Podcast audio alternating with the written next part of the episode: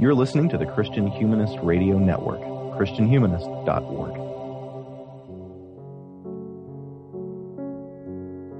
Many Christians in their 30s and 40s grew up reading Frank Peretti's hugely popular novel, This Present Darkness, which is a kind of spy thriller whose character list is composed of angels and demons. Its descriptions of spiritual warfare are vivid and concrete, but there's something shallow about them, as if Hollywood blockbusters had unwittingly tapped into the deepest truths about good and evil in our universe. It's no wonder that a lot of us have trouble believing in Satan and his host of demons as we get older. Our guest today on Christian Humanist Profiles, Richard Beck, says that we may have thrown the baby out with the bathwater. In his latest book, Reviving Old Scratch, he argues that Christians of both liberal and conservative inclinations would be wise to revise their belief or non belief in demons. Dr. Beck is professor of philosophy at Abilene Christian University, and I'm delighted that Reviving Old Scratch has brought him to Christian Humanist Profiles today.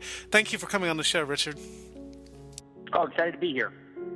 I often begin these interviews by asking what led our guests to write about the topics they write about, but you answer that question in the book itself. You describe yourself as having had a chiefly intellectualized faith until you began teaching Bible classes at a prison. Can you talk about what you learned from the inmates there? Well, yeah, I had a, a real passion for social justice. I kind of describe myself as a liberal or progressive Christian, so social justice is a big deal um, for believers like me, and that passion drew me to the margins of my town, uh, to a prison, maximum security prison north of Abilene, Texas, where I live, and to a mission church plant on the south side of our town in a very poor neighborhood. And but when I got drawn out there to those locations because of my passion for social justice, I, I bumped into a kind of a charismatic, kind of Pentecostal spirituality that really had a very robust conversation about demons and the devil and I found myself at a, a, bit of a loss to know what to do with that language because I had a lot of questions and skepticism about the relevance of that language for my own spiritual walk uh, for a variety of reasons. And so the book was is, has a biographical narrative that goes through it about my attempt to um, revitalize or rehabilitate that conversation about spiritual warfare as it's described in some churches so I can um, be pastorally uh, present in those locations. You mentioned the the mission church plant you, you go to, Freedom Fellowship. Can you describe that group for our listeners? Yeah, that's a it's a it's a church plant that's uh, started by my church. We worship on Wednesday evenings and uh, once a week on once a month on Saturdays, and we uh, serve a meal, and that's the main draw. Uh, lots of our neighbors in that area um, are homeless or very poor. Lots are dealing with addictions. Many are coming out of prison. They're trying to rehabilitate their their lives after that that journey. And um, and afterwards, after that meal, we had have a time of uh, worship and prayer um, and praise. And so the demographics of that community, uh, it's a pretty grim story. Um, but inside that faith community, I discovered a very life-giving spirituality, despite what might be observed on the outside of that. So that's who the Freedom Community is. I don't know what your denominational background is, but do you find that charismatics and Pentecostals tend to take the devil more seriously than other groups? Yeah, I grew up in the Churches of Christ, and we have had a very impoverished conversation about the Holy Spirit um, and spirituality in general. So I wasn't very equipped beyond my academic skepticism about a lot of that language. Um, uh, I my faith tradition didn't equip me very much uh, for that as well. And, and I would definitely, I would say that the community at, at Freedom was capital P Pentecostal, but, but lowercase p Pentecostal in the sense that they just had a very enchanted worldview. They, they, they saw um, their lives as um, being a battleground uh, between spiritual forces. And so, so I don't want to use describe them as charismatics, but but that's the best adjective that I have for it. A very spirit-filled experience in their daily lives, and consequently, um, reporting and describing um, spiritual antagonism in their lives, which they described as of demonic origin or, or um, due to Satan. And so, uh, yeah, that's that. So I was not equipped to, to, interface with that. And a lot of it was my faith tradition, but a lot of it was just my own natural skepticism and concerns and worries about how they described um, spiritual warfare. And and to be honest, a, a lot of my concerns are, are still there. There, there are there are still aspects about the way um, I think the charismatic and Pentecostal tradition thinks about Satan's and the devil. And, uh, you referenced Frank Peretti in the intro. I, I think that's the way they think about it, and I think there's lots of problems with it. And so, beyond trying to rehabilitate my own thoughts about spiritual warfare, I still have some heavy concerns about the way it has tended to be talked about in Pentecostal charismatic circles that I think um, misses um, huge chunks of scripture and also creates its own um, uh, problems uh, for spiritual formation. Um, this is a little bit off topic in terms of the book, so if you don't want to talk about it, just tell me. But I, I see three three points here, and I'd, I'd, like to know how you connect the dots. So you have on the one hand people who are at the the relative bottom of the social ladder. You have your prisoners, you have the people at Freedom Fellowship. On the other hand, you have this more charismatic approach to to Christianity, and um, the third point would be this belief in Frank Peretti style literal personal demons. Do you do you care to draw the lines there you know, from a sociological perspective, I think those three things three things hang together a great deal. And when you look worldwide um, at where Christianity is thriving, it tends to be thriving in very marginalized contexts. In our in America, it'll be amongst the poor, um, but worldwide, it'll be in the third world. And it seems that, at least statistically speaking, the, the vibrant centers of Christian growth in those locations tend to be characterized by very charismatic spirituality um, or Pentecostal spirituality. And so, again, as a liberal Christian, rattling around the back of my head is always the preferential option of the poor to try to see the gospel and what is described as good news through, through their perspective. Um, and, and so when they're describing their experiences with the idiom of the, the Frank uh, spiritual warfare, I, I want to take it seriously, but I also don't want to shelf my skepticism um, and not only just my skepticism um, about uh, the, believability of all of that and how it translates into my Western kind of academic context, but I also think there's a lot of dangers associated with that way of describing things. So I, I want to be in a, ten, a location of tension with that language. I want to honor it, but I also uh, want to re- rehabilitate it and bring it back from um, some um, problematic locations. So all that to say is, yes, I think there is a connection amongst them sociologically that you see marginal communities tend to speak about their spiritual lives um, in a very pre-modern, you could call it, or enchanted um, a way of speaking. They just see the they just see their life as a battleground between themselves and spiritual forces. But of course, the Bible itself is pre-modern, so you don't want to just dismiss that, which you don't. Yeah, and I think that no, that's exactly right. I think that's another irony about all of this is that when you, when you talk to liberal or progressive Christians, the thing they like any if they like anything about Christianity, they like Jesus. Um, um, they might not like the church, they might not like organized religion, but they just love the Jesus of the Gospels um, and the way he lifted up the oppressed and the way he stands up for the least of these. And yet, like you said, Jesus, all through the Gospels, is described as an exorcist, um, routinely describes his uh, fight uh, with the kingdom of God as, as being as opposed um, or being opposed by the Satan.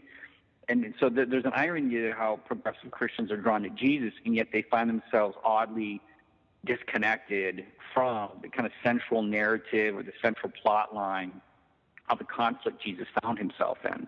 The way he described the kingdom of God is in a conflict against the kingdom of Satan. Um, so yet again, there's another one of those disjoints, not just the disjoint between the you know liberal academic struggling to connect with the spirituality of the margins, but also liberal progressive Christians struggling to just even connect with the Jesus of the Gospels. Um, and it's because they just lack a robust theology of spiritual warfare. Well, and it's because all of us tend to reform Jesus into into our own image, right? We all we all want him to be concerned with the things we're concerned about, and he seems concerned with so many things in the Gospels that it's easy to to twist him. Yeah, I talk about that uh, image of Thomas Jefferson. You know, Thomas Jefferson famously uh, cut out all the references to the supernatural in the Gospels and pasted the, the Gospels back together to create this you know, very disenchanted moral vision of Jesus as a great moral teacher. And so I think we all play Thomas Jefferson, conservative, liberal, uh, across our different faith traditions, snipping out or just reading over the parts of the, the Gospels that we just struggle struggle to uh, connect with. And so, yeah, what we're left with is a Jesus remade into our own image. Well, tell me why Jesus as exorcist is so important to the gospel, because you argue it's it's really central. Every everything else in the gospels flows out of his view of spiritual warfare to one degree or another. Yeah, I mean, the gospel accounts begins with that confrontation between Jesus and Satan on the mountain, uh, and it's a it's a battle that they engage in for you know through three years of his ministry. Um, the way I describe it in the book is uh, I borrow a, a, metaphor that C.S. Lewis used, and he talks about how um, the, the, the gospel is the story about how the rightful king has landed um, in disguise and is calling us to participate in the great campaign of sabotage. So it seems like when the Gospels open, that the assumption of the narrative is that the world is bound over um, and held under domination by dark forces. So this is the Christ, what's called the Christus Victor paradigm um, from the Church Fathers. That the world, so Satan is described as the god of this world or the prince of this world, and you see that in the temptation narrative. Satan offers Jesus this deal. If he worships him, he will give them the kingdoms of the world. But Jesus rejects that offer and then begins a subversive, so that's that great campaign of sabotage that Lewis talks about. Jesus begins this kind of subversive, from the grassroots up, invasion of the world, trying to establish the kingdom of God in a hostile territory. And to me, that's the narrative plot line of the Gospels of the kingdom of God inserting itself in from the bottom up because it's an invasion of love. It's not a domination from the top that Satan offers Jesus, but it's an invasion from the bottom up through service, through kindness, through enemy love, through self donation. Um, and if you and, and, so to me the idea and so as Jesus moves through the Gospels, you see him uh, healing people, but also releasing them from the power of the devil. Um, Peter describes Jesus' ministry in Acts as he went about doing good and releasing those, healing all those under the power of the devil. Um, and so the reason why it's important to see Jesus as an exorcist is because it helps us understand that, that as we move out into the world, we're going into a, a contested space, a space where people are um, held or, or dominated by dark, dark forces that are often unseen and that liberation is what the kingdom of God is bringing to people in those contexts. So it's not an either or in terms of social institutions or spiritual forces, it's both and. Yeah, for some reason, I think when, when we talk about these things, we, we are we're stubbornly forced into these dichotomies. It's got to be one or the other. Like pro- progressives and liberals, when they discuss evil in the world. Progressives, you know, want to say that, well, it's due to individuals making bad choices. They're evil people. And then progressives want to bring in the social, cultural, systemic evils, as if those two things are, are different, but they're all interconnected. And I think it's the same thing when we think about spiritual warfare, that conservatives have tended to over spiritualize it and to see it almost as exclusively, this is the Frank Peretti paradigm, almost exclusively about uh, a spiritualized con- conflict that has nothing to do with political realities. On the other side, liberals and progressives tended to see the battle as wholly political with no spiritual or moral component um, at all in that in that fight. And and so and we're forced to choose between the two. And I think Jesus saw the whole thing as a gestalt, as an interconnected whole.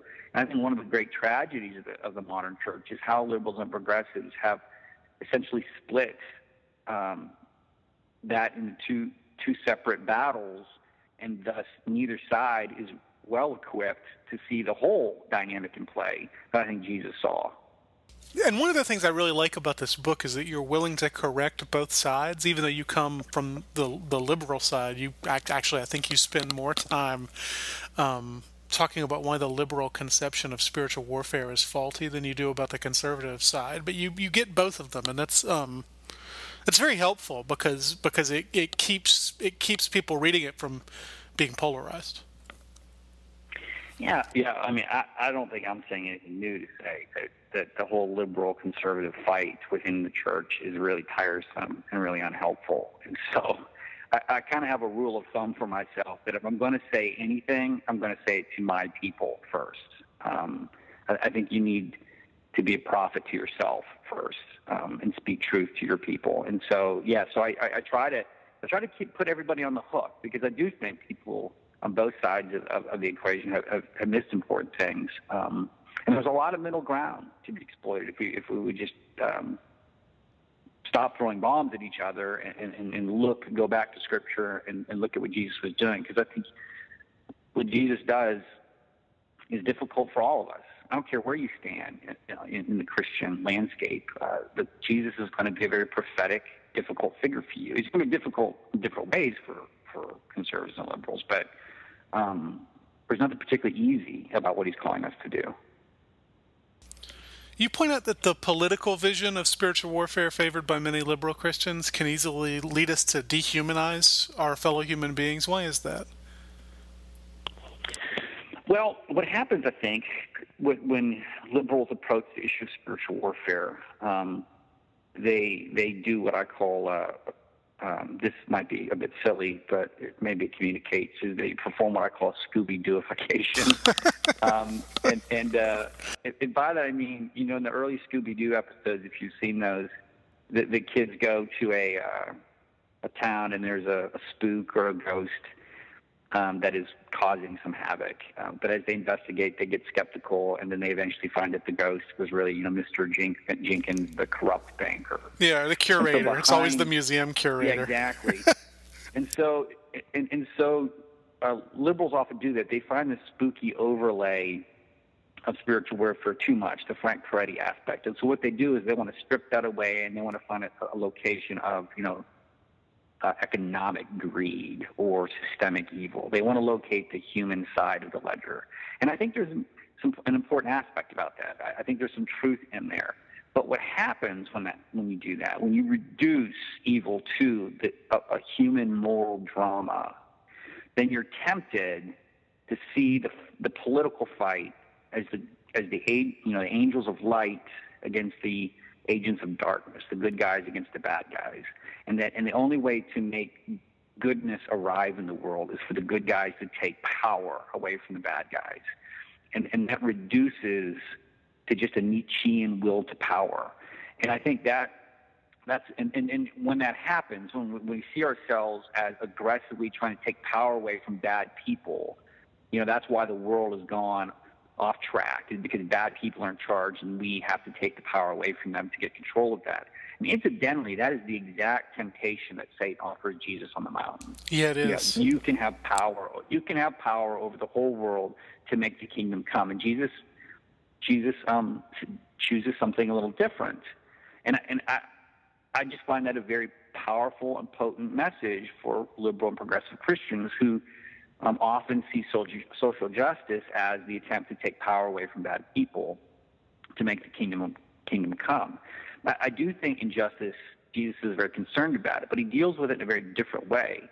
All that to say is when we reduce um, spiritual warfare um, to the moral drama of human agents, it's very easy to see people who are in our way um, as the problem. And that, that leads towards demonization. And that's just one, another irony that the book explores how when we think we can get rid of the language of demons and the devil um, and get rid of that spiritual warfare language that, that would save us from demonizing people. But the exact opposite tends to happen. If, if all there are are other human beings in the fight and they're our problem, then we're drawn in to demonization. So um, dehumanization is just a product of, of political struggle. Um, that, that whether or not you have spiritual warfare language or not, that temptation is always going to be there. And I think the one of the unique things Jesus does in the Gospels is he gets dropped right into the middle of that struggle between the Jews and the Roman occupiers. And, and, and he deflects the battle away from the Romans towards the Satan, so that enemy love can flow. He can say, Love your enemies, because he sees both Romans and Jews trapped in a much larger dynamic of violence um, that he names the Satan. And, and, and so, in that way, I think spiritual warfare can lead us towards becoming a more peaceable people. It's a little like um, there's a feminist slogan that patriarchy hurts men as much as it hurts women. Yeah. Yeah, this this idea that the people the people who are in power are damaged by the very power they hold. Oh, exactly. Yeah. And so patriarchy or all, all sorts of structures are not just encoded in politics. They're encoded in attitudes and cultures and ways of life and, and self-concept. Um, and so that's why I think the whole progressive liberal divide misses that that larger pattern by grabbing only a piece of it and therefore never really getting to, to the to the to the heart uh, of the battle because we're just fighting skirmishes on the edge, and and meanwhile these kind of diabolical patterns of life, patriarchy, um, other sorts, you know, systemic racism, and so on and so forth. All of those things just kind of persist um, over time, and, and we seem baffled about why that is. And I think it's largely because we have missed the unseen components and um, fight fight these smaller battles that leave the whole unchanged. There's there's also the underlying attitude that if I were just in charge, or if people just like me were in charge, there wouldn't be a problem. Yeah, I think that's right. Yeah, no, I think that's right. I think there there is a, a, a temptation to to uh, kind of place yourself in your own social location, your own viewpoint as as, as a location, the reference point that every every battle has to be fought from. And so um, that, that's where like spiritual virtues like humility come in. Um, and also mercy and forgiveness and love of love of the enemy. Those those are things that really give us pause when our moral righteousness is burning at a really hot temperature. Yeah, that we're all we're all more sinning than sinned against. To uh, to paraphrase Lear. Oh yes, yeah. Conservatives, though, often, as, as we've discussed, have this vision of spiritual warfare that looks very much like the Frank Peretti novel. It's it's it is lacking understanding of the visible manifestations of evil. So uh, maybe we've already covered this, but what do you think um, conservative Christians can learn from liberal Christians? Well, I definitely think, as we said, I think they can they can know, and, and I track I track this through the book a little bit. Um, is the the political manifestations of spiritual power all the way from the from the very beginning of the Old Testament down to the New Testament. There's always been a political aspect to the demonic that I think conservatives, when they over spiritualize, when they see demons as disembodied agents that are floating around in the air, they just miss the systemic and political aspects. Because if you, you can follow this through the scripture that the demons originally were, were, the, were the gods of pagan nations, um, the idols that the pagan na- nations worshipped. And the idols of the pagan nations, the gods of the pagan nations, um, become kind of the demonic um, as we move into the New Testament. But what's important about that is it's not just idolatry that's being critiqued in a criticism of um, the, the, the worship of demons or the worship of idols. But the pagan nations are also described as locations of violence and oppression. And so that the kingdom of God isn't just about the worship of the one true God, it's also about the establishment of shalom in the kingdom of God and justice um, raining down upon us as well. And so to me, that's what conservatives tend to miss. They, they tend to so spiritualize spiritual warfare that they're worried about boogeymen and they're not paying attention to City Hall.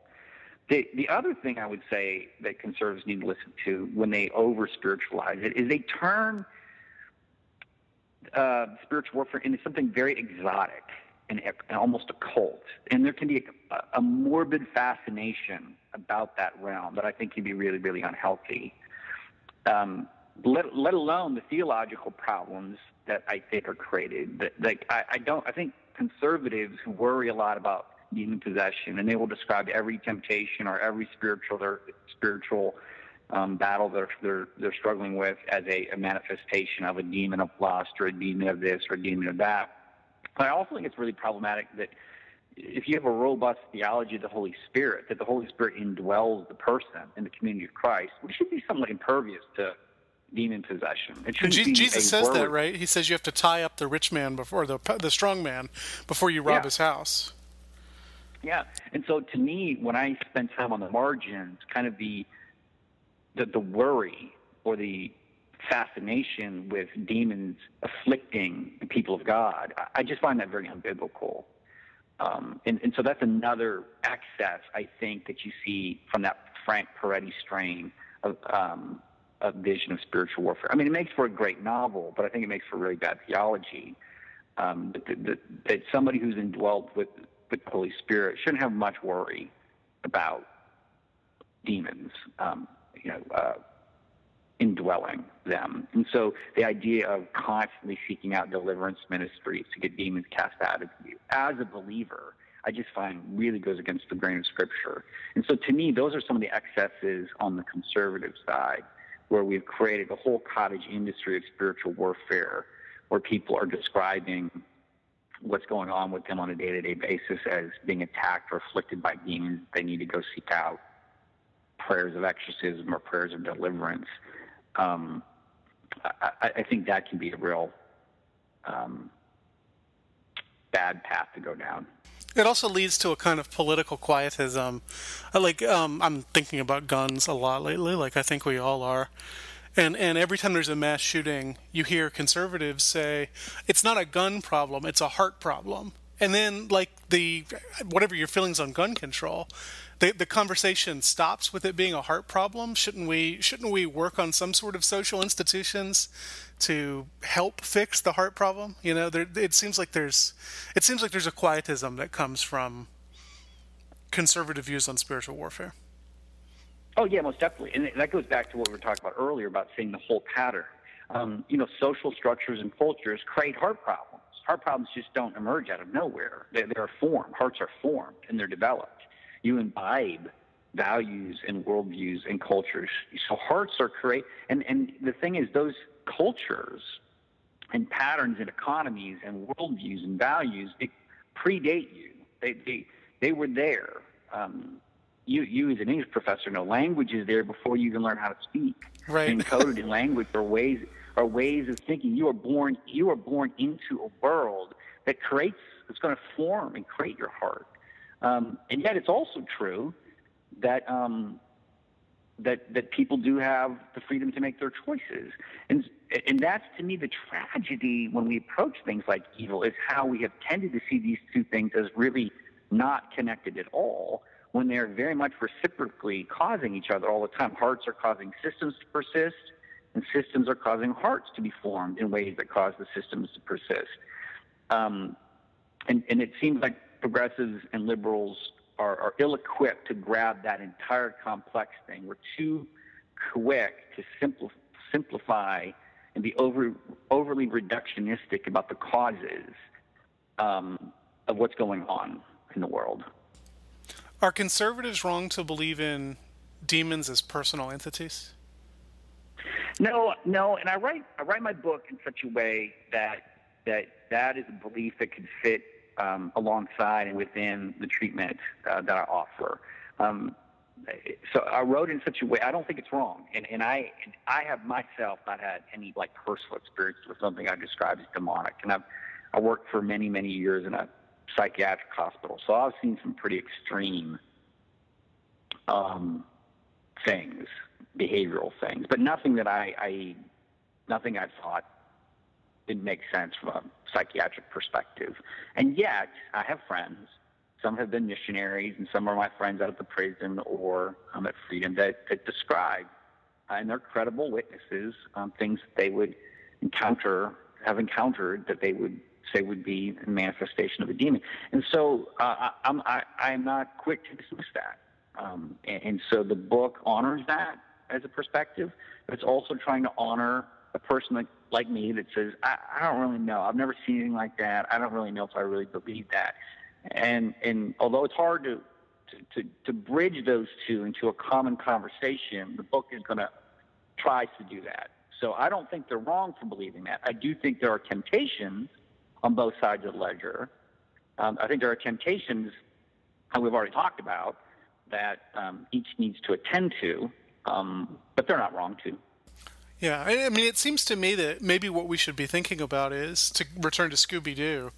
Once you've pulled the ghost outfit off and it's just the curator, you could pull the curator outfit off and there is some sort of evil force, whether it's a personal entity or not, underneath him. Not not in the sense that he is himself a demon, but in the in the in the sense that he is he is existing in a social structure that pushes away from the kingdom of God. Oh yeah, most definitely. Yeah, I think that's right. Exactly right. Well, I want to return to that Christus Victor attitude you talked about earlier. It's sometimes called the ransom theory of the atonement or the, the crucifixion. Mm-hmm. Excuse me. And I, would like you to talk a little bit more about that because my experience with evangelicals is that the atonement theory of the crucifixion, which is formulated maybe not for the first time, but certainly most vividly by Saint Anselm in like the 11th century, most of us are so deeply rooted in that atonement theory that we're unaware that there's even other options and, and when we think there is it's the christ is an example option which I, I think is pretty clearly biblically unsound. So this ransom theory you you bring up uh, I, I, think explains evil much better than the atonement theory so I'd, I'd like you to go into a little more detail about that if you don't mind yeah so I mean, the the the substitution theory from Anselm, most most people know, right? So you know, we're sinners. Um, God's a holy God, and to satisfy His justice, He uh, requires a, a, a you know blood, a blood sacrifice, and so Jesus lovingly substitutes Himself in my place, and so His death substitutes for mine, and therefore, if I believe and believe in His death, and you know, say the sinner's prayer, then I get access to that. Great. Um, but like you point out, for the first thousand years of the church, that was not the dominant viewpoint. The dominant viewpoint amongst the church fathers, and it seems to be the dominant viewpoint in Scripture itself, is that um, what we're saved from isn't from the wrath of God, a bloodthirsty wrath of God, but we are saved from um, slavery to, bondage to, um, dark cosmic forces. And Paul describes them in a variety of ways. Um, sin is often described as a force that, that binds us. It's, sin isn't necessarily a mistake, but there are times when Paul writes, particularly in Romans, sin seems to be a power um, that flows through um, the world. Death is also there. It's described as the last enemy. So death is this power. Um, so Paul talks about how he wants to be rescued from this body that is subject to death. And so death seems to be a power. And then on top of it all is, is the devil. Um, so sin, death, and the devil are all, it's kind of an unholy trinity of these cosmic forces that hold us in bondage. And, and we're stuck. We just lack the capacity to set ourselves free from that. So Jesus enters the world, and through the incarnation and his death and resurrection, um, um, rescues us, emancipates us. So that's where Christus Victor comes in. Jesus um, defeats these cosmic powers. He holds now the keys to death. Satan has been bound. The strong man has been bound. And because of that, um, the kingdom of God has begun breaking into what, what Galatians calls this present evil age. Um, and, and therefore the kingdom of God is, it's not here yet, but it is breaking in because those forces have been defeated. And so the atonement in this case is ransom theory. That, it's an ancient idea that Satan kind of held humanity in bondage, and this is the best, I guess, way to get your head around this is the Lion, the Witch, and the Wardrobe from C.S. Lewis, where Aslan sets Edmund free, who betrayed his family, um, from the power of the White Witch. So Aslan dies to satisfy the White Witch, not um, a deity above. And so the death of Jesus is, is actually brought about by Satan. Satan is the one that kills Jesus, thinking that through his death um, he would be defeated. But like in the Lion, Witch, and the Wardrobe, um, the White Witch is wrong, Satan is wrong. Jesus shames the powers upon the cross. Um, and because of that victory, um, we are liberated from sin and death and uh, bondage to the devil. That's Christus Victor atonement. And, and, it, it keeps us from having to see God as simultaneously the uh, the Redeemer and the Judge. Right? Right. So God's not of, fighting himself. Right, exactly. I think lots of people are attracted to Christus Victor theology um, because God's actions are wholly nonviolent. In, in, this, Aslan is wholly nonviolent. It's the witch that's violent. The witch is the one who kills Aslan in the story. And in Christus Victor Atonement, it's it's the it's the principalities of powers. It's Satan that that kills Jesus. Um, it's evil that kills Jesus. Um, but G- through Jesus' love, and importantly here, the resurrection. And the resurrection plays a much more important role than the crucifixion in, Christ, in Christus Victor. Does that make sense? It does, yeah. Um, in, in, in, the, in the satisfaction theory, it's the crucifixion that saves us. But in Christus Victor, it is, it is Jesus' resurrection that he shames the powers and defeats the powers through his love on the cross. And that love is vindicated on Easter Sunday. And it's that vindication that he is brought back to life after giving his life sacrifice. So Jesus dies a death on the cross. This is Philippians. And because of that, God highly exalts him. And so what saves us is the incarnation, God entering into the cosmic drama to save us.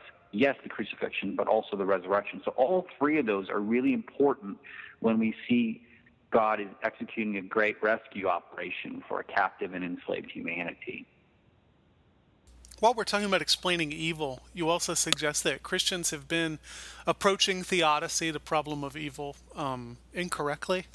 What's the problem with trying to justify the ways of God to men, as Milton puts it in Paradise Lost? Yeah, no. So a, a, third reason I wrote the book, um, you know, one was to connect us back to Jesus. Um, two was to help liberals kind of interface with the spirituality the margins. But The third reason were just my own struggles with the problem of suffering.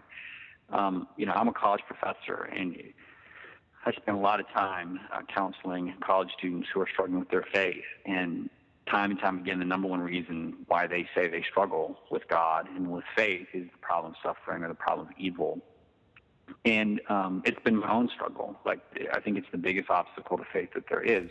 Yeah. And so it's not that I it's not that I deny the need to give some theodicy, some explanation for why evil exists. But what I noticed for myself and for these students is that we had turned evil into an intellectual puzzle to be solved. It became a logical puzzle. How can a good God, all powerful, who loves us you know, allow evil to exist? And how do you get that syllogism to work? And you get kind of stuck in your head trying to trying to square the circle.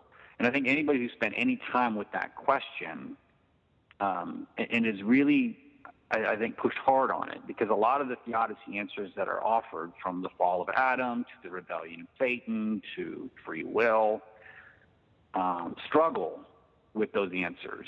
They, they, they maybe explain a bit of it, but, but there aren't, at the end of the day, wholly satisfactory. Um, but what struck me, and in Greg Boyd's book, God at War, Greg's a pastor and a theologian, wrote a book, God at War. Um, his argument in his book, and it really struck me, and it led me to kind of my own journey to write my own book on this topic, was how he said that, that the scriptures seem kind of stubbornly and frustratingly unconcerned with origins of evil. That, that as, as the drama of the Bible opens, the, this cosmic rebellion is just kind of taken for granted. You get hints here and there, but for the most part, um, you, it's like you're dropped into the middle of a war zone. Um, there's already a fight ongoing. And, and the only theodicy that the Bible gives you is a theodicy of uh, revolt, a theology of revolt, Greg Boyd calls it. Um, the only the only response to evil that we're given in Scripture isn't intellectual or theological. It's behavioral. It's it's um, a call to action. And and so, uh, and I think w- that's what gets lost when we lose the cosmic battle narrative. Um, when we approach evil, when we lose that cosmic battle narrative, we reduce the problem of evil to apologetics, to, to giving and receiving the best answers we got. And I think that's okay. So I would not say I, am against that. But um, at some point, you're going to have to leave those answers to the side, step out of your front door, and engage the suffering of the world directly rather than getting stuck in your head with all of these dark nights of the soul. And, I, and, and it just seems like to me a lot of Christians are wrapped up in their heads, stuck with their doubts, and they're not getting out and going to a prison or going to a food bank or befriending somebody um, who's homeless. Um, and so, to me, at some point, the Bible's calling us to do something about suffering, not to think about it some more. I mean, you wonder if that's part of why James says that faith without works is dead. That that faith without works ends up being this kind of ivory tower, intellectualized faith that can't sustain itself. Not so much that you're not justified if you don't have works, but like faith requires works in order to exist.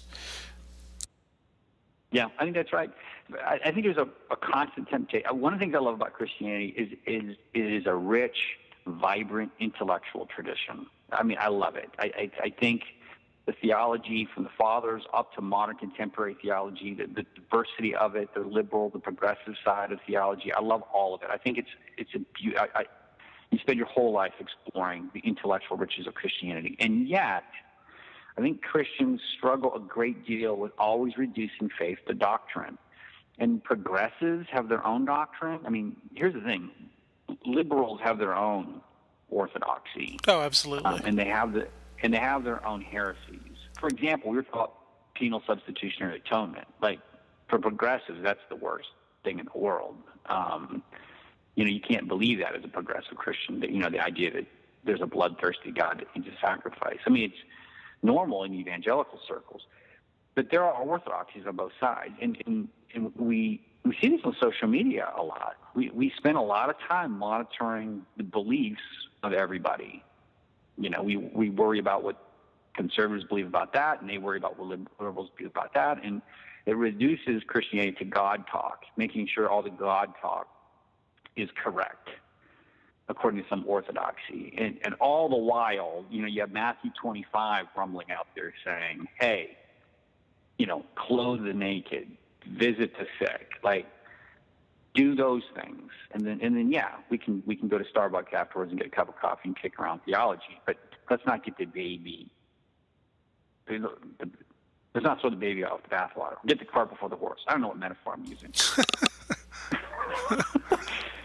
that, if that makes sense. It does. Yeah, know, it makes it makes total sense. Uh, Christianity has to be a call to action, and, and theology to me is support should support the action, not not replace it. So, so much of Christianity seems to me to be a collection of binaries that you have to hold onto both sides at once. Because I mean, if you have if you have works without faith, yeah. if you have works without faith, Christianity becomes this kind of social club, you know, or it becomes right. It, it becomes a para government organization without any real connection to to uh, historic Christianity. But then, as you say, if it becomes nothing but a, his, a collection to historic Christian intellectual thought, you're you're nothing. You're you're dissolving yourself. Um, I don't know. I've lost track of my own metaphor there. Yeah, no, I think that's right. I think we're tempted by that. I, think everything right now in contemporary Christian discourse is tempting us um, to, into one of those binaries. Um, and, um, and um, that's why I think it's real important to go back to the point you made earlier about speaking truth back to yourself. I think that's the only way to keep the situation fluid. Is is to is to question question the things you kind of think are fundamental and realize that uh, I might be um, simplifying something here. I might be missing something here. Um, and that there might be some truth on the other side of this conversation that I might need to listen to and be in conversation with. Yeah, I think it's Christianity is about maintaining a lot of dynamic and creative tensions. Um, and, and moving back and forth between them. Well, but between the time I read this book and uh, our conversation today, my wife and I went to Montreal and we went to the uh, Holocaust memorial there. And so I've been thinking a lot about what you talk about here about evil being a kind of zeitgeist. I mean, it's a it's a German word, the the time ghost it, it refers to this overwhelming movement in a given culture. And I'd, I'd like to hear more about uh, our own zeitgeist of evil, the things that we need to resist, uh, and probably on both political sides, I would imagine. Yeah, well, that's a that's a that's that's a dangerous conversation to get into our own zeitgeist. I, I think one of the zeitgeists I see um, uh, um, amongst Christians today is um, I think Foucault called it statism, just a belief that the state is the solution to all of our problems. And Republicans seem to believe now, that as much as Democrats right now, which is crazy. Oh, exactly. Yeah, I think so. I think I think um, I think that's why um, our political campaigns are so violent rhetorically with each other. Um, because I think uh, we believe that we have to get it right. Like like it will be the apocalypse if we elect the wrong person. Um, it's all of our hopes, all of our dreams, all of our fears are caught up into the mechanisms of the state, and so both liberal, both liberal and conservative Christianity right now are highly, highly politicized. And and to me, that's a bit of a bit of the tragedy um, in, in, contemporary Christianity is that we have um, kind of traded in the kingdom of God for American electoral politics. I think that's um, one of the most that's one of the zeitgeists I think um, that's going on right now um, that leads us into. Uh, I w- would like to think that conservative and progressive Christians have more in common as brothers and sisters in Christ than it's currently being displayed on Facebook and Twitter. One um, would hope. I would think, but but it seems like we have trouble finding locating that that shared. And again, it's because I think we can demonize each other. We, we we've reduced it to a struggle against these people, these conservative Christians or these liberal Christians, and they are they are the problem with the world, and so they are the ones that have to be defeated at the polls, on Twitter, on we must win, we must beat them. That creates a really toxic environment. But it seems like to me, Jesus. It's not like Jesus didn't understand this. I mean, he stepped into a world where the zealots yeah. knew the Romans were the problem you know, like he like he knew that that there were these colonial occupiers, the Romans, and the Zealots had a very clear, you know, you know, vision of who the enemy was, and Jesus was somehow able to step in that very contested space, um, and and and do something much more subversive, more subversive than I think liberals and progressives even realize um, by what he did, going from village to village, saying, "The kingdom of God is in your midst already." Um, and, and, and his own his own disciples acted that out, right? Because he had a zealot and a tax collector among the twelve. I, I, mean, this this is the kingdom of God. This this enemies, political enemies, coming together for a higher theological purpose. Yeah, I think the kingdom of God is yeah. It's more subversive than any of us ultimately suspect. There, there's always, just when you think you got the foundation of the kingdom of God, Jesus is going to kick the props out from others and take you into a place that is really radically destabilizing. Um, and I think the polarized rhetoric of the zeitgeist of our current discourse, not just in America but within the church itself, I, I think is is um, Jesus is calling us to a very different kind of kind of kingdom but one that is really, really cruciform. And I think that's why it's not very popular. Sure. Um, it, it, it's, it's always going to be a very hard road. Because um, one of the other things about zeitgeist to me is the moral self righteousness that we get caught up in. You know, so much of the way we portray ourselves on Facebook or on Twitter or on our blogs is through a, a lot of moral signaling, make, you know, making sure that we are lined up publicly, you know, with the right causes and in the right way. And again, that idea of kind of demonstrating one's righteousness before people, it, again, is a, it, in Jesus explicitly called out that sort of behavior, um, you know, in the Sermon on the Mount. Um, and so, yeah, there's many, there's many. I think to, to change a little bit, I think social media has its own zeitgeist. It has its own spirituality that I think creates a, variety of temptations. Have you read uh, Joseph Bottum's An Anxious Age? I have not. He's from the other side of the political spectrum from you, I'm pretty sure.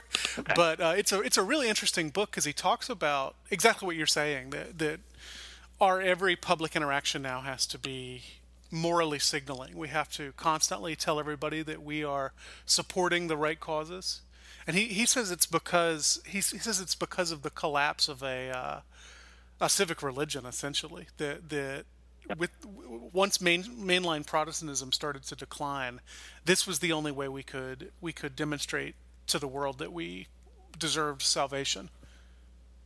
Yeah. Hmm.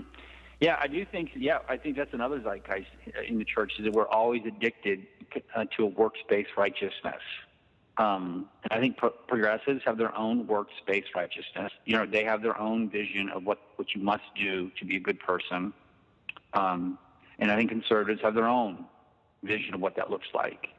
But and there's a kind of a moralism that we're tempted into, where everybody has to conform to an image of a good, you know, of what a good person is, however you define it, to, to earn um, your way in, to have have and and again, it seems so counterintuitive to um, the gospel of grace um, in, in, in Scripture. So I was, you know, here, for example, to, to, speak against the moral signaling, I was talking to a person who um, got a lot of no, notoriety um, uh, on social media many years ago for taking a stand and, um, as, as, as LGBTQ affirming. Um, so they took this stand at their church and took a lot of heat for it. And, and I think, um, and so they they were kind of a pariah on social media amongst conservatives, but they were, you know, the pastor was a hero to, you know, progressives and liberals. And I was visiting with him at a conference, and, we were t- I was just talking about you know, the fallout since he took that stand and kind of where he was finding life um, uh, outside of all of that social media drama. And he told me um, that he, he, he had started doing um, uh, end of life visits um, for hospice for uh, homeless people. So it's like people who are about to die, and um, they have nobody in their life. Like they don't, they're they're complete. They have no family or friends to sit with them in their final moments to die. And so, as a pastor, um, he put himself on a list as somebody that could be called to sit by a person um, as they die. Um, as the only person that will sit there and hold their hand and pray with them and talk to them about about their lives.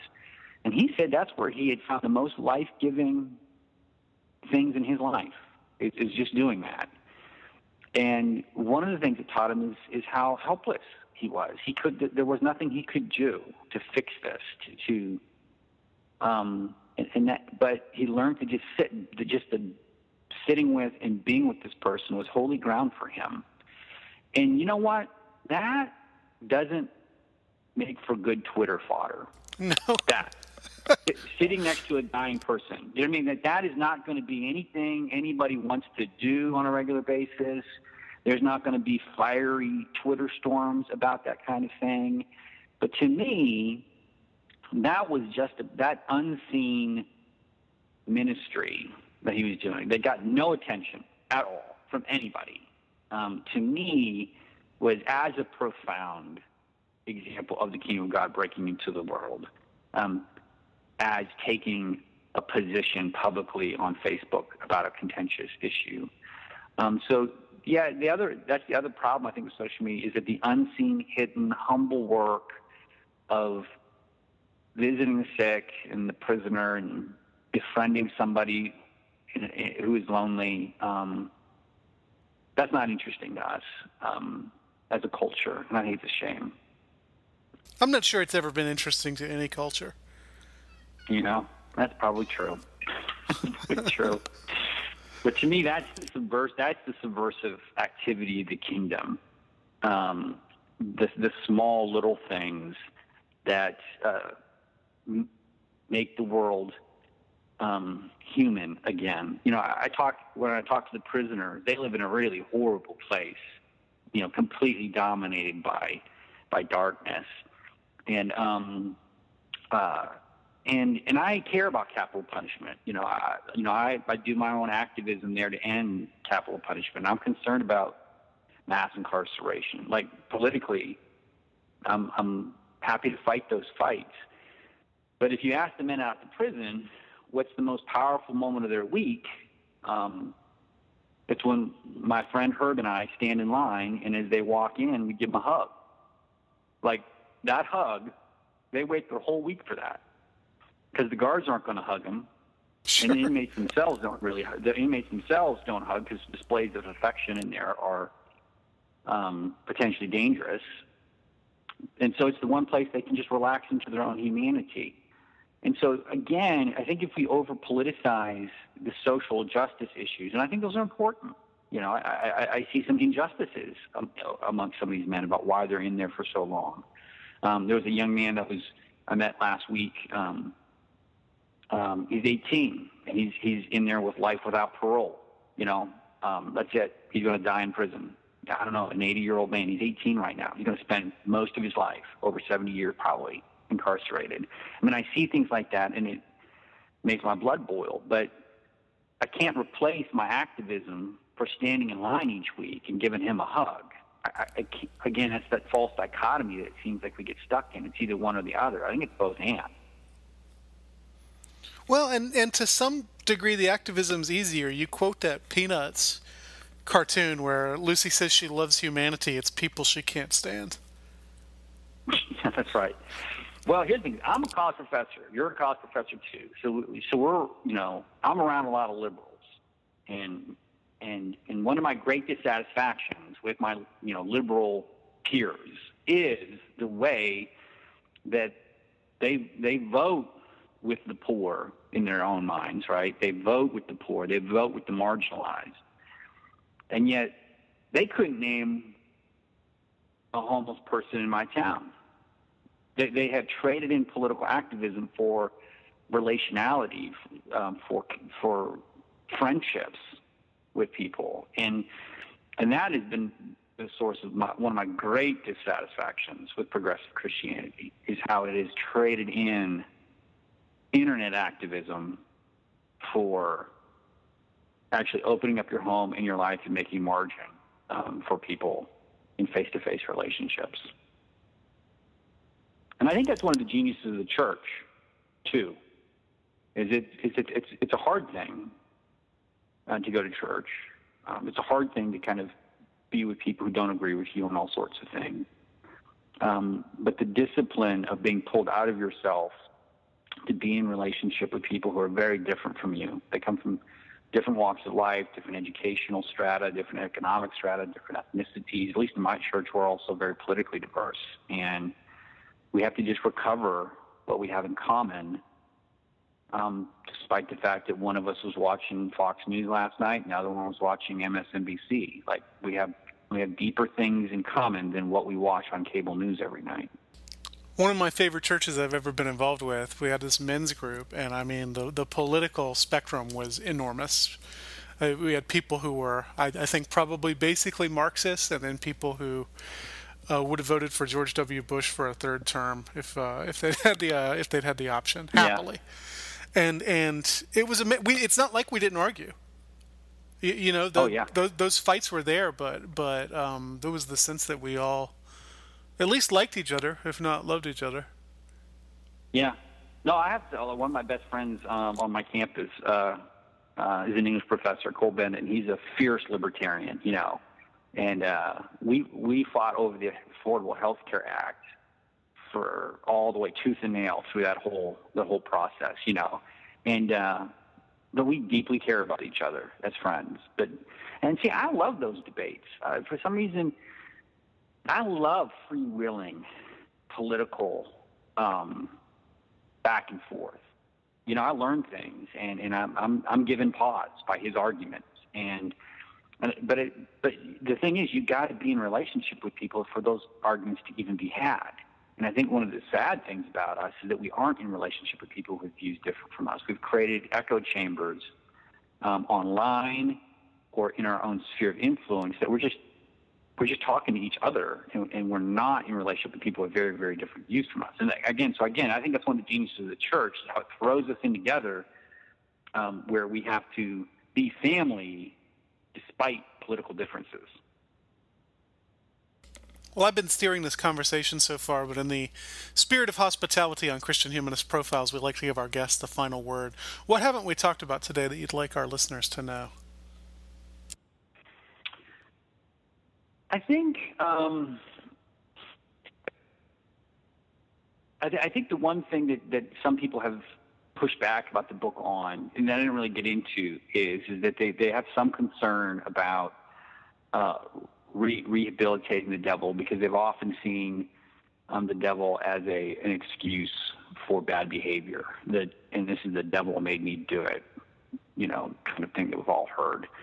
Um, and, and and to me, um, what I'm trying to to draw out of the conversation is that when we see um, patterns of evil and injustice and cultures and worldviews and zeitgeist at play, it, it does it does create empathy when we look at other people um, who we might disagree with.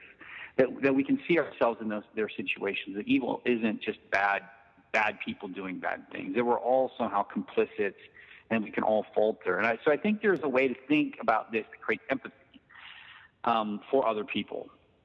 You know, there, but for the grace of God, go I. Go I.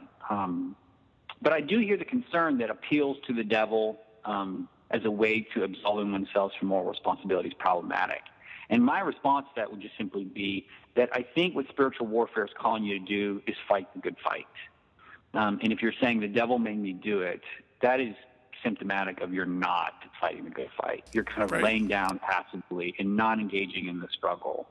And so to me, the, the, the big theme of the book is, is that compassion and gentleness and the cruciform way of Jesus is a daily, effortful struggle. And um, it's not easy to love your enemy. It's, it's not easy to make margin in your life for very messy and complicated relationships. It's, it's not easy to be patient when somebody's politically disagreeing with you. Those are very, that's very hard work. It's a battle, it's a fight. And to me, the way of Jesus is, is a passionate call to that fight, um, to engage in that daily uh, resistance so that the kingdom of God can be established on earth as it is in heaven. Um, so, yeah, I don't think you use the devil as a way of getting off the hook. Um, you, you use spiritual warfare as a way of getting off the couch and getting in the game. We're not saved by our innocence anyway. So why right. get off the hook? you know, what good's yeah, it going to exactly. do you? Yeah, that's true. Excellent point. Well, thanks so much for appearing on the show, Richard. Um, Richard Beck's new book, Reviving Old Scratch Demons and the Devil for Doubters and the Disenchanted, is available now from Fortress Press. We'll have a link to that in the show notes on ChristianHumanist.org. Uh, Christian Christian Humanist Profiles is a production of the Christian Humanist Radio Network. Our press liaison is Kristen Filippic. Our audio editor is Britt Stack. Thanks for listening.